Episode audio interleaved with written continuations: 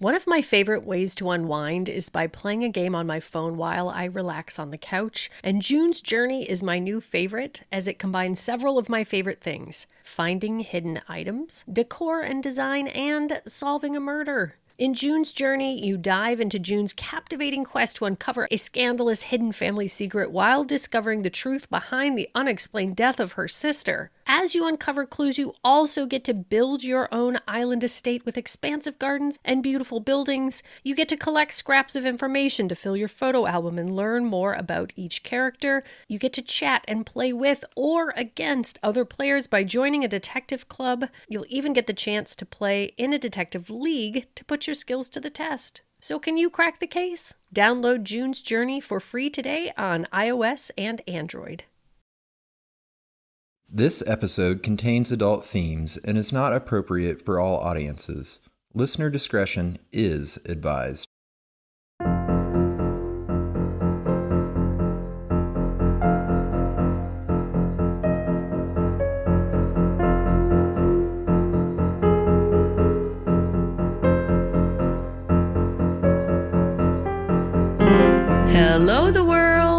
This is They Will Kill, a true crime podcast. I am Courtney Eck. And I'm Sadie Eck. And that is Courtney ECK. Our last names are ECK. We are sisters. And it's not a clever play on the word maniac, much to uh, a lot of your surprise. I don't blame you for thinking that's what we're doing, No. but it's our last name. Just to clear it up, occasionally we need to check in on that and let you know that our last name is ECK. And we're here to talk about true crime, specifically Yeah. murder, and it's Sadie's Day. And what are you going to tell us about today, Sadie Ray? This is the terrible Gallaudet murders. Uh huh. Yuck. And I'm just going to say it's going to be a two parter Uh-huh. up front. So this is part one. Thank you, Delly Mozingo, for taking the time to put this terrible story together.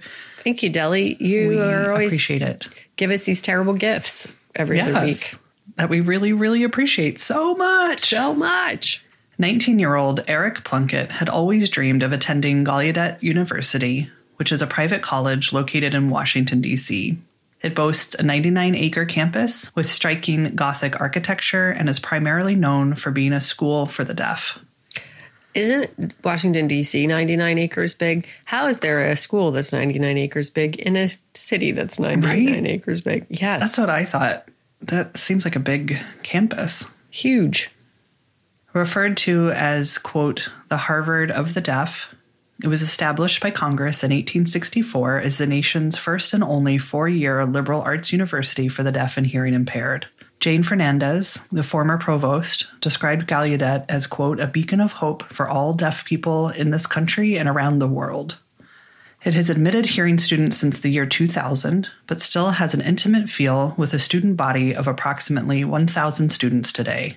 An article in the Washington Post called it a place where, quote, things are felt, not heard.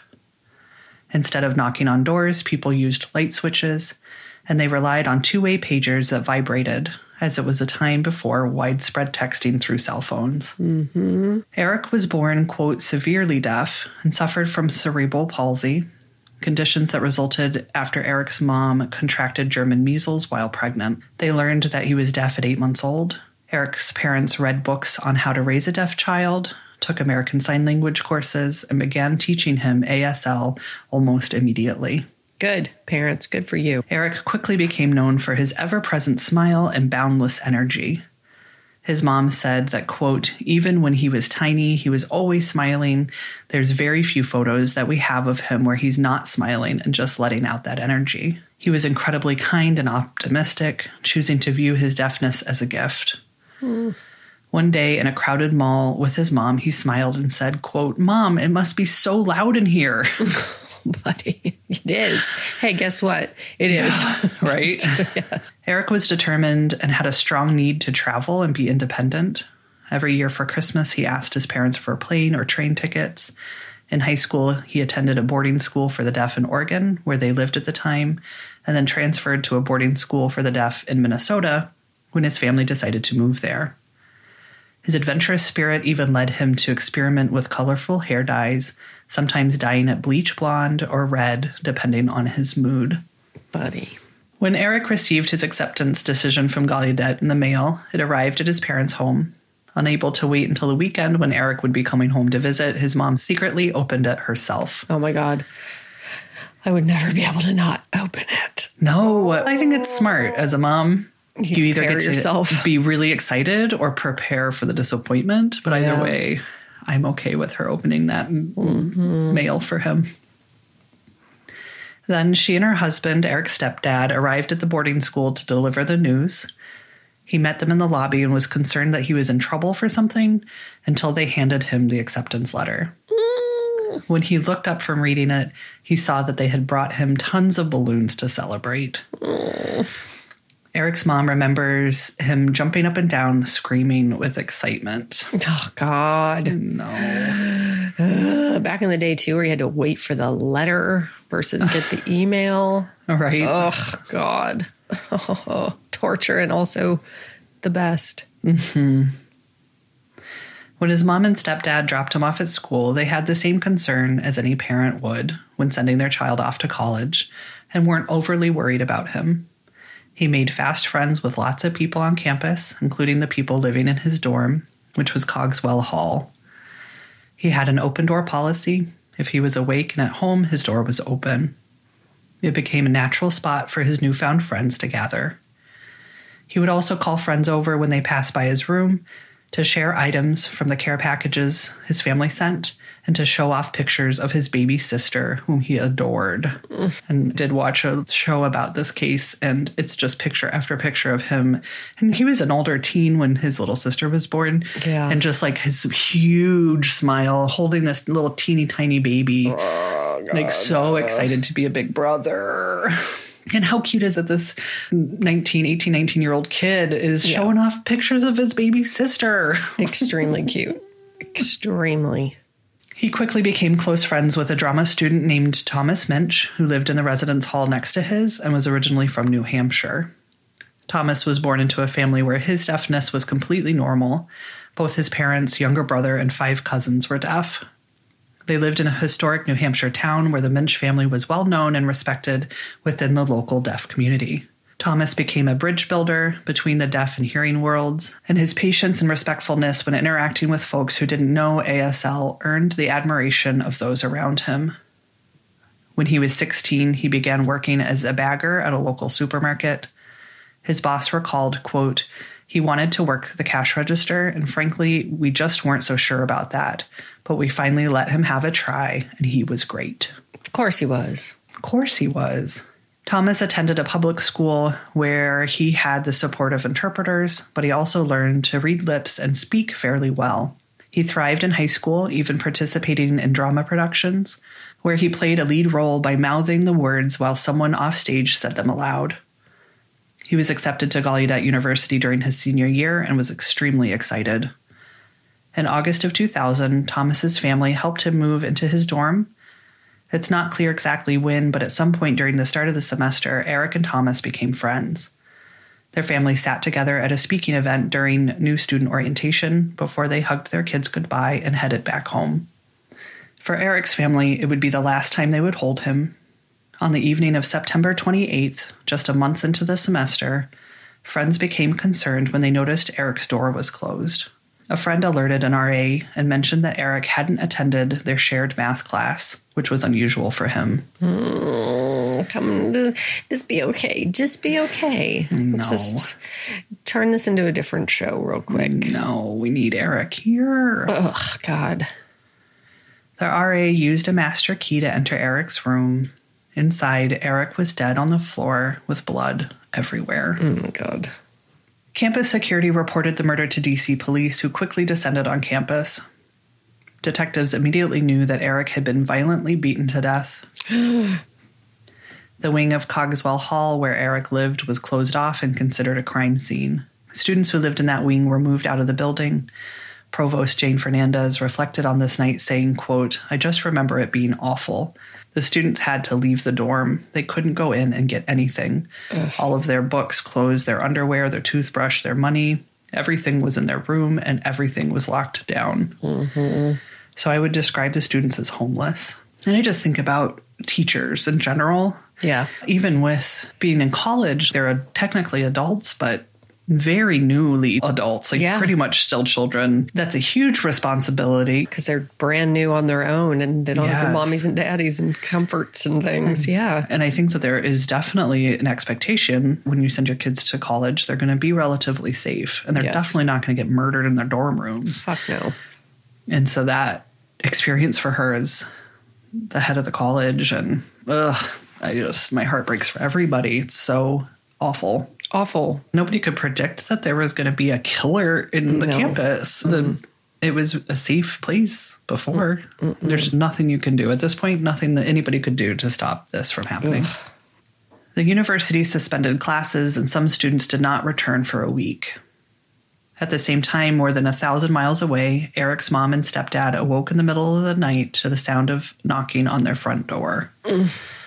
Two uniformed officers and a chaplain had been sent at the request of the DC Metropolitan Police. They didn't know any details themselves, but said something had happened to Eric and gave them the phone number of a detective in DC who had more information. Nightmare. Nightmare. They got on the first plane to DC that they could. The next evening, a vigil was held outside Eric's first floor window. Students held candles and each took turns saying something about Eric, a friend they'd known for only a short time. They used a tree by Eric's window to leave handmade signs, carnations, and pictures of Eric. Hundreds of students hugged Eric's parents and offered them their condolences. And as the reality of the situation began to set in for the students, they all became very, very scared. Yeah, I bet. I bet. Yeah. Beaten to death. Beaten Ugh. in his dorm room. It's something I kept thinking about while going over the story is the fact that most all of these students are deaf or hearing, severely hearing impaired. Mm. And that you could get away with murdering somebody in a dorm room because my nobody God. could hear it. Oh my makes God. me want to vomit. Yep. Good. And I think point. it's really- horrible point. Yeah. And I just I don't think that there would be many other opportunities to beat somebody to death in a dorm room No. and get get away with it. oh my god. Ugh. The prosecutor Jennifer Collins later said that when she walked around the campus, the sense of fear was palpable. It was paired with the feeling that this was no longer an ordinary college campus. For the students, this was the equivalent of a deadly home invasion. The freshmen weren't even comfortable in this new environment yet, and now they feared for their lives. Everyone stayed in their rooms. If they left their rooms at all, they went in pairs or small groups. They were also uh, talking, the students there at the time were talking about how even though you would pair up, you didn't ever know if you were pairing with the wrong person. Oh my god. Good point. God. Yeah. So they were like, yeah, okay, we maybe are safe with you, but they didn't know. right. Ugh. Behind locked doors, people were whispering. Rumors started to spread as people theorized who could have done this. Some suspected that Eric's murder was perpetrated by someone who lived in one of the neighborhoods near the campus, but this was a small gated campus where ID cards were needed to access dorms. Detectives working the case suspected that Eric was murdered by a fellow student, someone he knew. An autopsy showed that Eric had been strangled from behind, then kicked in the head as he lay on the floor. Mm. The DC Metropolitan Police Chief told the public that a chair in Eric's room was likely used in the incident. The injuries and blood spatter suggested that he had been struck multiple times with the chair. Forensic scientists said that the multiple impacts may have been a sign that this was a passionate, anger fueled murder. Yeah. Yeah. You can't like how often do we hear of somebody beating someone else to death? Right? Yeah. Mm-mm. Mm-mm. So personal. Detectives already had a suspect. A fellow student informed the police about a physical altercation between Eric and his close friend, Thomas. Eric and Thomas had spent time together shortly before Eric's death, and allegedly, Eric, who planned to join the university's gay fraternity and was openly gay when he died, made romantic advances toward Thomas, who wasn't interested. When police brought him in for questioning, Thomas was visibly nervous. He provided an inconsistent account of the last time he'd seen Eric. After a four hour interrogation, police called Eric's parents to let them know that Thomas confessed and had been arrested. Uh oh.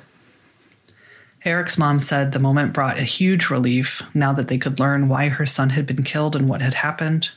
they could finally move forward. The entire campus felt this way as well. I'm nervous because I know this is a long case. I'm nervous this is not the guy. And right, Oh, everyone felt like they could finally take a deep breath. poor Thomas. But there was one problem. Turns out that Thomas didn't confess to murder. In fact, he didn't even confess that he'd gotten into a fight with Eric. On the night of the incident, Thomas simply clarified to Eric that he had come to hang out, not for a romantic encounter. Mm-hmm. According to him, there was no fight, verbal or otherwise. When asked by police if he'd pushed or shoved Eric, Thomas said no. But when the interrogation wrapped up, a detective noted in the police report that Thomas admitted to knocking Eric to the ground and police arrested him. He was then placed on suicide watch. So again, with these p- cops who are just like, I'm going to make it the way I want it to be. Oh my God. He's no, I just set a clear boundary. I wasn't, I'm not homophobic. I just didn't want to mm-hmm. hook up with him.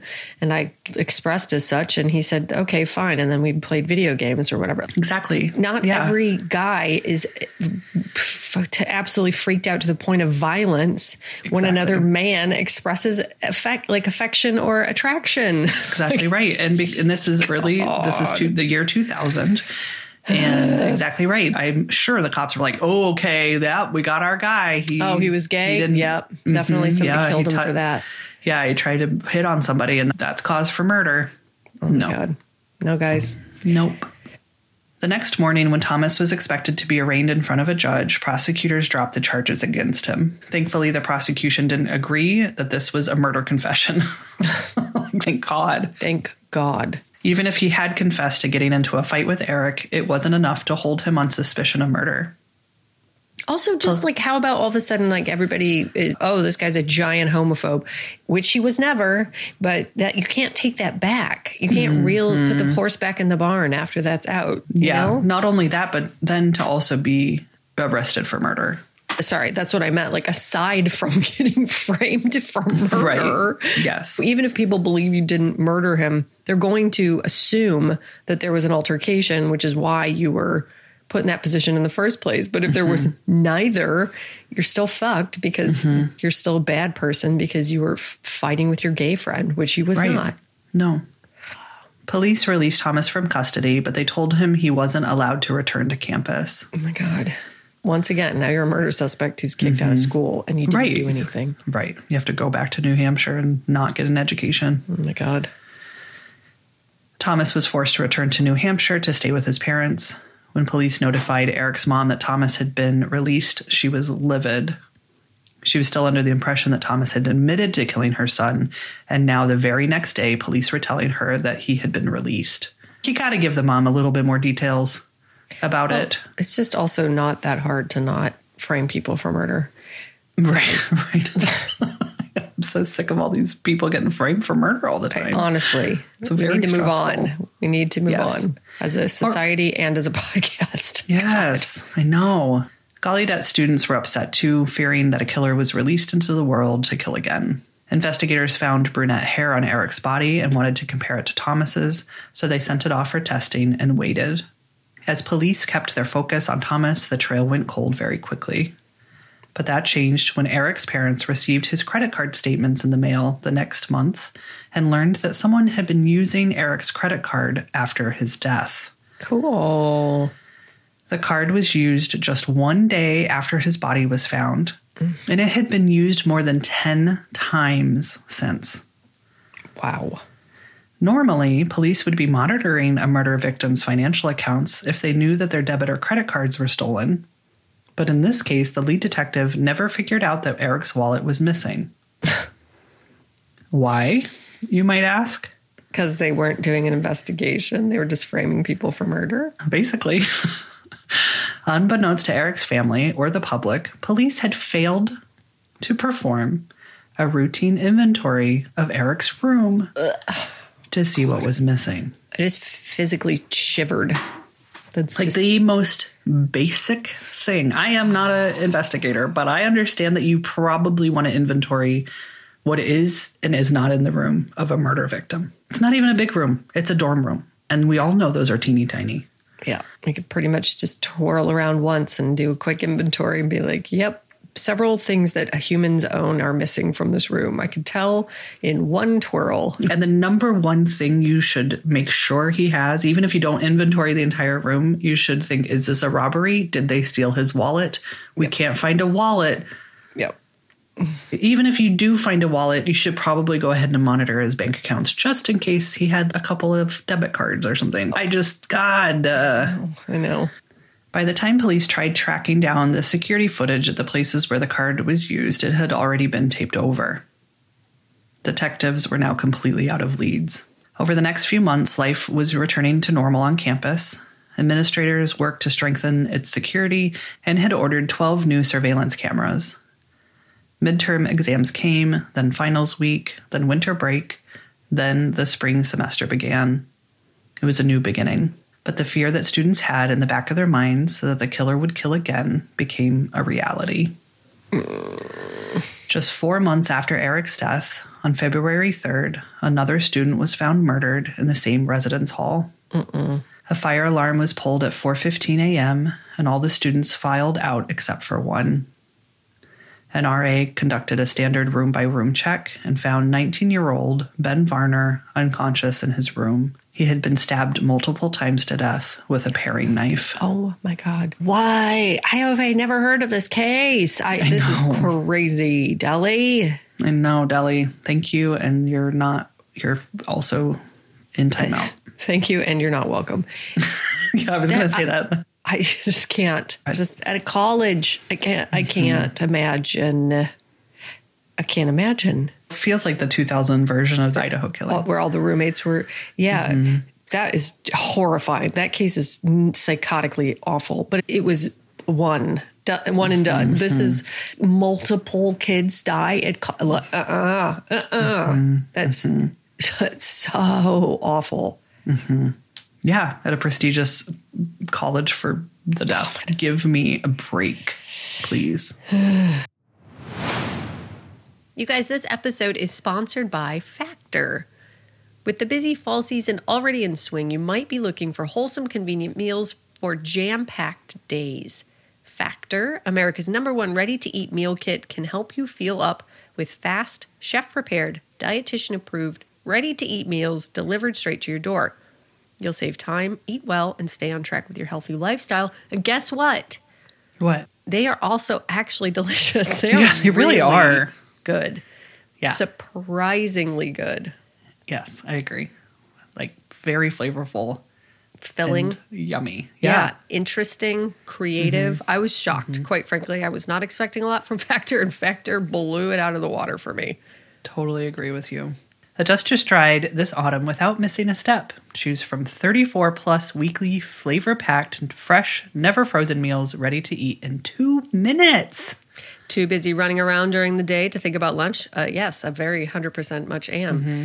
Keep your energy up with lunch to go, effortless, wholesome meals like grain bowls and salad toppers that are ready to eat when you're on the go. No microwave mm, required. I need to check those out. Yum. Know, honestly. With Factor, you can rest assured you're making a sustainable choice. They offset 100% of their delivery emissions, source 100% renewable electricity for their production sites and offices, and feature sustainably sourced seafood in their meals. Who, who, who? Environment, environment. Woo! Yeah, but for real, you guys, I was quite, quite stunned when we tried them for the first time. Delicious, mm-hmm. easy, and they also have smoothies that are quite delicious mm-hmm. and filling and yummy. So, yeah, check it out. For real, for real, for real. If you need something that's easy, it's not packed full of sodium and gross stuff, mm-hmm. give it a try. Totally. Head to factormeals.com slash theywill50 and use code theywill50 to get 50%, 50% off. That's code theywill50 at factormeals.com slash theywill50 to get 50% off. if we if we use the codes on our own selves, does it count toward our own thing? Guess I'm about to find uh, out because I, want, so. I want those freaking meals, man. Yeah, go do it. 50% off. Check it out. So Provost Fernandez later said, quote, security told me that another student had been found murdered and I just screamed. Yeah. Ben Varner was a sweet introverted kid from San Antonio, Texas. He was born with a profound hearing deficiency, but was not completely deaf. Both of his parents and sister were hearing, but deafness ran in his family on his dad's side. He began wearing hearing aids at eight months old. Since he did have the ability to hear, his mom wanted him to be able to live successfully in both hearing and deaf social environments. She didn't have extraordinary goals for him. She just wanted him to be able to comfortably exist in the hearing world. Quote, I wanted him to be able to pull up to a gas station someday and say, fill it up, or go to a restaurant and say, I want a hamburger without mustard. She ordered teaching guides designed for parents with children who are hard of hearing. She laid next to him on the floor while he was still a baby to get him to concentrate on listening with his hearing aids. She hoped that it would lead to him learning to speak. And five months later, he did. His first word was hot, he learned it the night before when his mom pointed at the stove and said, Hot stove. He crawled into the kitchen, pointed at the stove the same way, and said, Hot. She continued to teach him words by speaking to him all day, describing every small move she was making. When he got old enough, Ben started attending a school for deaf children. Starting in third grade, they sent him to public school in an effort to teach him ASL through school interpreters because the school he was at didn't teach it. Mm. But Ben didn't care to learn ASL, he preferred to listen. Unlike Eric, Ben struggled with his deafness. His mom said he would come home exhausted from straining to hear all day. Yeah, that would be hard. that would be mm. really hard. Despite his challenges, Ben excelled in school and was an avid learner. He read extensively on various subjects, whatever captured his attention at the moment. After researching Middle Eastern culture and Islam for a religion paper, he joined the Islamic Center of San Antonio and converted to Islam at just 13 years old. Buddy. Ben's high school principal remembered him saying, quote, he just liked to be left alone to do his thing, sit off by himself, and read his travel books. I can relate. Yeah, me too. When it was time to apply for college, Ben chose Gallaudet because of the rich mix of cultures in DC that would allow him to have more international experiences. Ben's mom was happy with his choice as the support system would allow him to learn more comfortably. When move in day came in August of 2000, they went to Gallaudet together. His mom stayed in a hotel near campus, and Ben visited her there before she went back home to Texas. Ben held her and cried as he said goodbye. Oh, buddy, God. I know. He shut the door as he left the room, and they both cried on the other side of the door together. oh, God. He wrote her emails every day. Ugh. When Ben's parents were notified of his death, they flew to DC to meet with the Gallaudet officials. A memorial service was held soon after, where Provost Fernandez emphasized the importance of remembering Ben's legacy.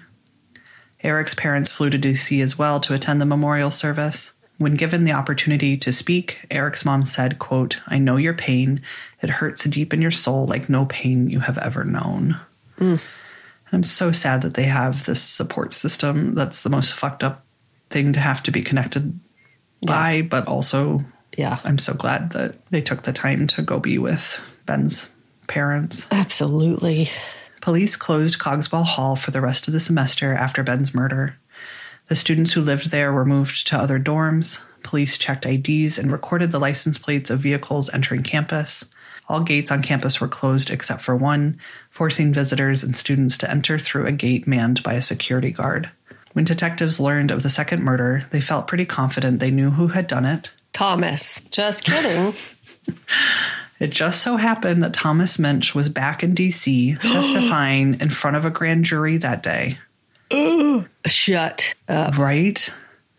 He had been subpoenaed by the DC Metropolitan Police to allow the grand jury to decide whether Thomas could be ruled out as a suspect for Eric's murder. What? Thomas flew to DC uh, for the hearing on February 2nd, and Ben was found murdered around 4 a.m. on February 3rd. It was possible that Thomas had stopped by Gallaudet's campus and murdered him before he was scheduled to fly back to New Hampshire. Give me a break. What kind I of know. garbage serial killer do you think you're dealing with here? Right? Oh my God. See, when I joke and then I feel bad and I almost say, take that out. That wasn't a funny joke. And then it's true. That's fucked up. Yeah. yes. Yes. When my joke is a reality. Oh, no, you guys. No. No, help, somebody help us. No, well, to make things worse, when investigators looked into Thomas's flight history, they found it very suspicious that Thomas didn't make his flight that was scheduled for February 2nd. He was supposed to leave that day, the same day he got there. He was supposed to oh, leave. Oh my God, oh no. Instead, he took a flight that left DC just a few hours after Ben's body had been discovered. I'm gonna die of this. Mm-hmm. When his flight touched down in New Hampshire, police were there waiting for him.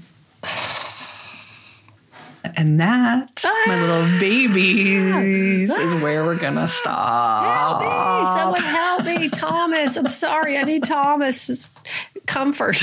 I need Thomas to comfort me. Oh God. Oh no. Try not to Google it if you can. It's a very interesting part too.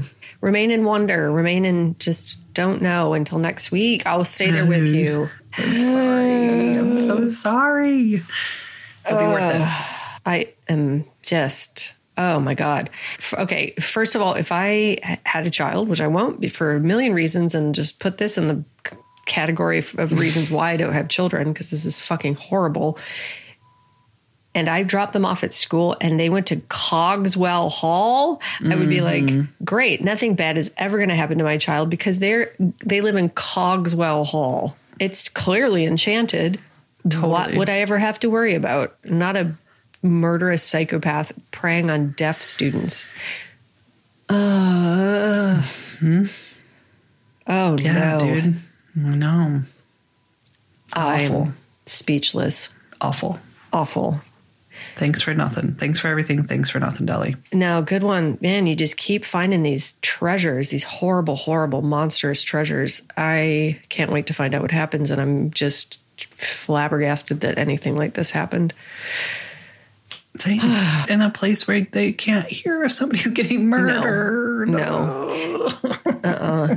It's so terrifying to think about. I don't, uh, it's too much. You and I both did AmeriCorps right after high school, and you immediately become best friends with everybody. Immediately. So when I was thinking, like, oh, that's not very long for them to get to know him, it doesn't matter if Eric was only there for a month. He was already best friends with everybody because that's what you do. Oh, yeah. You immediately connect, you find your people, you have no other choice. No, you're having the time of your life. It's so mm-hmm. exciting. And you're young people, you're in a shared sort of environment. Whereas, like, mm-hmm. coming from high school, where I felt very unsafe because mm-hmm. we grew up in the town next to the dra- Grand Dragon of the Ku Klux Klan. So there was all kinds of reasons to feel a little wary of my peers going to AmeriCorps, going to college, going to Gallaudet, like where you're just assuming that everybody there is like you. And then you end up next door to a, a serial killer. Well, yes, everyone just hold off. Don't Google. Just wait. Just wait and wonder. You can do it. I believe in you. I will wait too. I always do. I no, I don't cheat on these. I actually kind of get sad when it's my turn because then I have to know ahead of time. You know what I mean? I know, I am sad. I know how this ends. Oh God. the week will go by fast. We Yeah. promise. No, we'll make it. We can do it if we stick together. Uh, well, Well, um, what do we got on the docket for today? Court? Let's do a quick, real quick. They will pill. Then we'll do some name time. Then we'll do some shouty outies. But I want to give a quick update because I have experienced the first major blowback in my journey to becoming a more full version of myself, becoming medicated, authentic, understanding myself, figuring out my neurodivergence and what that means for me and the people around me. I had somebody very, very, very, very, very, very, not my wife, but someone very close to me. Uh, Not me either. it was Sadie. This is our announcement. no, wildly close to me. Turns out harboring tons of resentment and judgment and threw it right on back in my face this week. And it was mm-hmm. catastrophic. It was a huge deal. I'm okay. I'm actually very okay. It was shocking and stunning and devastating in a lot of ways, but also good because I was feeling it. I knew there was something mm-hmm. going on there. I couldn't really put my finger on it. I was trying to suss it out. I will say that part of becoming medicated is there's an intensity that has come along with it for me and it's a huge transition. There's no doubt about it. I know what this person was referring to and feeling frustrated with me but rather than being curious and asking a single question about what i was going through or supporting me in any way they just turned it into a thing where i was attacking them and that that is could not be further from the truth. Anyway, I'm sorry to be vague, but it's personal and I don't mm. want to throw this person under the bus because it is what it is, but it's rough. I did not anticipate this. I just assumed that everybody would be on board and excited for me. Like mm-hmm. I just because I would be on board and excited for people who are going through that. And Laura and I have had some patches where it's been a transition and we've had to learn how to communicate with each other in different ways, etc. It's a much bigger deal than I thought it was going to be. And I think that anybody who's gone through anything like this especially this late in your life. I I'm 44 fucking years old. I've lived my life a mm-hmm. certain way. People have known me for decades as a certain version of myself, and now there's a new version of me. I'm very surprised by it, but I did, I don't know. I just want to say that that's something to be prepared for. Mm-hmm. well, and I think it's not just with getting medicated or having a new diagnosis, but anytime you start setting boundaries, you start living. Yeah. For yourself, trying to be authentically yourself. Yep it's going to change relationships with people. And my sure. therapist would say that all the time to me. Just be prepared for it to cause tension and for that rockiness to continue until people either decide to stick with you and right. move on or uh, reject you. Yeah. And I think that's very much what you're experiencing. And it's just too bad that yeah, the person you were close to can't figure out how to live in this new world that you're creating for yourself. Yes. Um, and I think that too, just anytime you're dealing with mental health and your neurodivergence, for me, it was similar but different when everything changed for me. And suddenly I was very ADHD when yeah. my anxiety was under control and I had to, I couldn't figure out what was wrong, especially when I got medicated and I thought it would fix everything. Right. And in fact, I had to reevaluate my brain and how I think and work and start setting up systems for myself mm-hmm. so that I can function normally because I was letting people down and wasn't following through and was just in my own little la la land for a while. And so I think just being prepared for that and yeah. making sure that it's so important and helpful, but it also can be really challenging. It's been very lonely. It's been, mm-hmm. I've lost a lot of friends. And a lot of that is me being like, oh shit, I don't want to be friends with you anymore. Yes, You're yes. not a good friend. Being able to see it for the first time. I've never been happier. Mm-hmm. Hands down, no question. I would not ever not do this. I would never take this back, not for a single second. Any amount of loneliness and struggle that I've experienced is worth it. But mm-hmm. it was stunning. It was quite frankly stunning. Yeah. But also, I want to say we've had a lot of people reach out when we were talking about if you want to get diagnosed, if you feel this inside of yourself, please, please, please. And a lot of people reached out and we appreciate that. And I realize that we've never really talked about what our process has been. And part of that was because we both used online services and I hesitated at first to talk about the online service because I didn't know if it was good. And I'm glad I didn't because it was terrible. Mine was. Sadie's has been amazing. Mine was terrible. So do not use done under any circumstance. it's terrible service. I think that the rules, the laws have changed in America since COVID. Yeah. Like they could do the telehealth services because of COVID and then when the whatever like the emergency declaration ended yeah. they that changes the rules for telehealth. So you also want to be careful about i think you can now get diagnosed online yeah. for adhd but you can't get receive medication mm-hmm. without having a in-person doctor evaluate you first or something which kind of defeats the purpose of right. using online services. Right. So just a heads up if you're looking into that, it might be a good way. For me, I wanted to get the diagnosis online just because I felt like I felt very overwhelmed yes. about trying to do that in person or who do I talk to, scheduling the appointments. But now I even I have to now find a new doctor who I see regularly in person to yeah. continue my medication. Which I think is the responsible way to do it. But I also did the online version be- because of exactly that. If you have ADHD, mm-hmm. it's really hard to get your shit together and figure it out. And it's not very clear when you're mm-hmm. researching locally. And after the pandemic, a lot of doctors are not available. Mm-hmm. So finding somebody who's available, who's going to understand you, who has like updated information about what it means to be ADHD, especially as an adult, especially as an adult woman, is very mm-hmm. overwhelming. It, I do recommend finding somebody who specializes in ADHD. A lot of people talk to their primary care physician, and their primary care physician's like, LOL. Mm-hmm. Because they're they haven't really updated the criteria. It's not. It's still just not that widely known Right. what it um, actually looks like to be inattentive, to be an mm-hmm. adult woman or even a girl with ADHD. So Yeah. Yeah. My primary care physician said to me, I said, I think I have ADHD. And she said, no, you just have anxiety. And I was Right. like, yeah, I, yes, I have that also, but I really, there's more to it. yeah, And she just wouldn't hear me.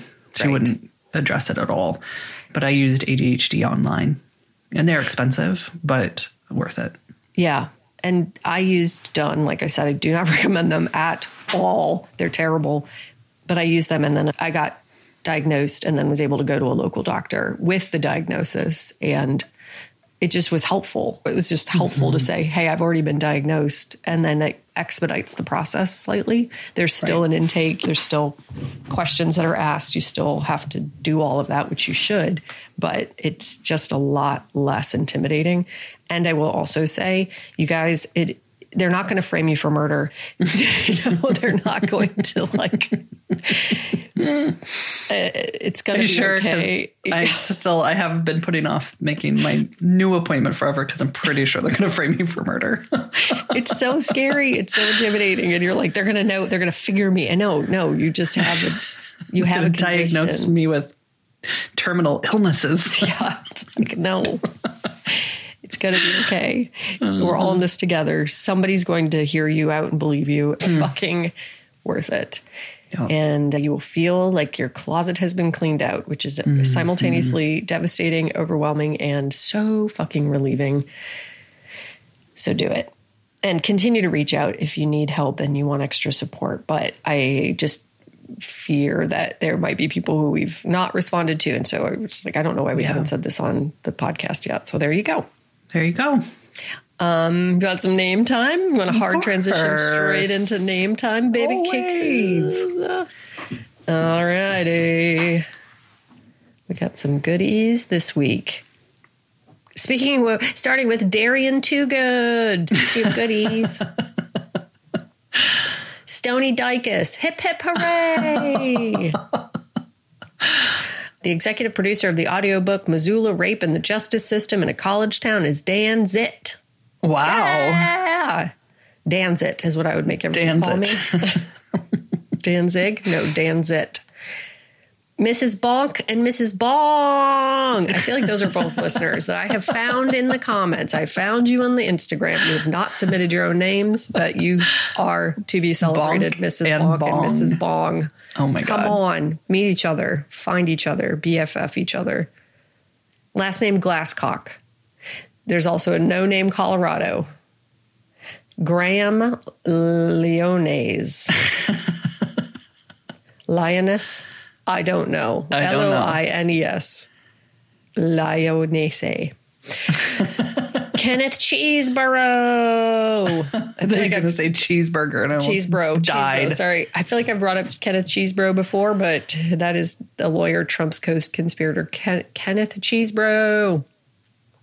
Florian Jablonski is the best name I've heard in a long time. Florian Jablonski. You are kidding me. To just be in the world named Florian Jablonski. And when people ask you your name, if you say Florian Jablonski at your service, at the detective Florian Jablonski, no doubt. Tamara Fortunate, mm, or Tamara Fortunate, and then Tomorrow Fortune. So they were looking for Tamara Fortunate and found Tomorrow Fortune oh my on god. Facebook. Uh-huh. Speedy Martin, Whoopi DiCaprio. Whoopi DiCaprio and Florian Jablonski better be fucking BFFs. So that's all I have to That's say about it. All right, so somebody lives in an unincorporated area with about 70 people. They say, Where I live, we have Bill Billings, John Johnston, and Willie Williams. they said, Also, we have five Johns, three Susans, two Seans, two Ezras, and two Will- Willies, including Willie Williams and Bill Billings. What? Yes, and John Johnston. Why? I don't How? know. I don't Love know. it. Yes, of 70 people, like five Twinsies. Johns. Yep. She said, We also have a family that apparently doesn't like the letter B. We have a Randon instead of Brandon, Oh my God. a Radley instead of Bradley, and a Brooklyn instead of Brooklyn. Randon rules. Randon rules. That takes the winning cake. I've been meeting a lot of kids named Rylan. Yeah, oh, Lately. yeah. Oh, yeah. Yeah, that's always fancy, make, making Ryan fancy. I feel like that is every child born after 2015 is a Rylan Right. now. Yeah. Mm-hmm. Automatically. They're just like, okay, here's your Rylan. And you're like, no, it's my son. I would like to name it myself. Like, nope. we took care of it for you. Here you go. Here's your Rylan. Okay, goodbye. That's all. Okay, that's all. That's all. Florian Jablonski at your service. That's what I'd say if I entered the investigation room or what it's called, interrogation room. Whoopi DiCaprio, I am here to get framed for murder. Oh, you'd like a ADHD diagnosis? Well, Florian Jablonski at your service. I'm going to frame you for murder. oh God, If you're ADHD surveyor, what's it called? a diagnosis or Yeah. What's it called? Obviously, but what is it anyway? God, if if that person's name is Florian Jablonski, run, get out of there. They're gonna frame you for murder. oh shit. Shit is right. We doing some shouty outies today? Yeah, let's what? do let's do a couple of them. I feel a little weird, but uh, when do I not? Let's see what happens. Yeah, let's see what happens. Let's go on this wild ride together, y'all. Yes. Um, yeah. So, do you want your shouty outy in like six months? Join us over at our Patreon. 100 and almost 70 episodes over there, y'all. Son of a bitch. I know, dude. They just keep adding up every week. It's so weird. It's weird. I know. Yeah, as little as five dollars a month. You can hang out, and it's really fun. It is really fun. Someone who did that uh, back on March first Woo! is thank you so much to Chelsea T. Chelsea, tell me all about it. Chelsea, teach me the things to know. Chelsea, show me where the red fern grows. Chelsea, tippy toppy of the time together today is when we learn about each other in the most magnificent way. Pretty sure the red fern grows had a wolf in it, which is what reminded me of you. you have fangs because you're a badass, but you also have a beautiful coat that is thick and the people can't access it.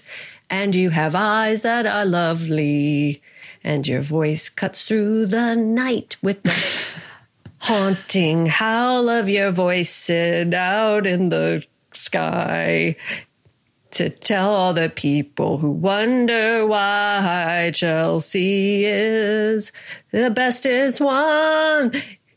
Chelsea is as bright as the sun. Chelsea T stands for tenacity, terrificness, terrifying in her ability to stun me daily. Chelsea. Oh, I'm sorry. Do you need the baritone? Come on. now. Try to harmonize me. Chelsea. Nailed it. Yep. That's what I thought. yeah. Thank you, Chelsea. Broadway, Broadway show. All right, one more. This is uh. gonna get weird otherwise. It's already weird. It's gonna get weirder. Always weird. Yeah. Last but certainly not least, thank you so much to Jean S. Jeans. what are you made of? Jeans. Let's investigate jeans, jeans. First of all, they come from gods. What? How do I know that? Well, I can just look in jeans, jeans, and see things like thunder and lightning and pomegranates. Clearly. Heaven and hell and sleep and night and the river Hades or whatever it's called. What's the river called? Uh, the Nile? God one with the gods. Oh, um, I don't know. It's not. And the river, just double down on Hades, which is actually hell, but there's a river there, and that's what Themes? I see when I look in jeans, jeans. I see the things of gods and man. I see the place where they come together. I see the rumbling of the land. I see the heavens swelling. And jeans, jeans are full of these things. Come on an epic adventure. Like that movie where Dennis Quaid got shrunk down into the size of a cell and went inside of someone's body. Just like that movie, we'll go into jeans, jeans and get the answers to eternity. and also probably fall in love or whatever Dennis Quaid did because it was the 80s. And that's what we did in the 80s. jeans, jeans are among these things that I value and I thank thee, Jean. Bravo, Courtney. Bravo. Innerspace, guys. I wrote a remember Innerspace. Classic. Not a movie that gets talked about very often. Not a movie I've thought of in 20, 30 years, but there we are. There we are. Oh, thanks for being here, everyone. Thank Oh, you so much for being here. Thank you so much. Despite all odds, you remain here and we love you for it. if you want to continue to be here, you want to spend more time with us, you can always do so on Instagram, Facebook, TikTok, or YouTube at They Will Kill. You can go to our website, theywillkill.com. You can always email us at theywillkillpodcast at gmail.com. You can rate, review, and subscribe to us, please. Yes, please. Thank you, AJ Bergens, for your music. And remember, Oh my God. It's worth it. It's worth it. Just be mm-hmm. your authentic self. You cannot imagine how much better you'll feel, how much better your mm-hmm. life will get, how much more rich and fulfilling and a little confusing, but in a fucking cool way. And who doesn't like to be mm-hmm. confused in a cool way? Isn't that what life's about? Curiosity, adventure, mystery. Go for Yes, it. Babies. do it. You It's deserve worth it. it. It's fucking Yep. worth it. And uh, reach out to us if you need help. But you got this. you got it. It's it's okay. Call. Just make an appointment. Schedule your whole day for that one call and do it in the morning, and then you have a whole day free because you Yeah. did the hard thing. It's true. So Unless you get framed for murder, and then Florian you'll be in jail. Jablonski at 999 F R A M E D F the number four M R D R. That's Florian Jablonski 999 F R A M E D the number four M R D R. And done. There you go. Done. Medicated. Yeah. This Life changed. sponsor. Devastating blowouts with best friends. Success. Yay! You can do Yay. it. Love Love, you you. guys. We'll see you real soon. See you next time. Goodbye. Seeking the truth never gets old. Introducing June's Journey, the free to play mobile game that will immerse you in a thrilling murder mystery. Join June Parker as she uncovers hidden objects and clues to solve her sister's death in a beautifully illustrated world set in the roaring 20s. With new chapters added every week, the excitement never ends. Download June's Journey now on your Android or iOS device or play on PC through Facebook Games.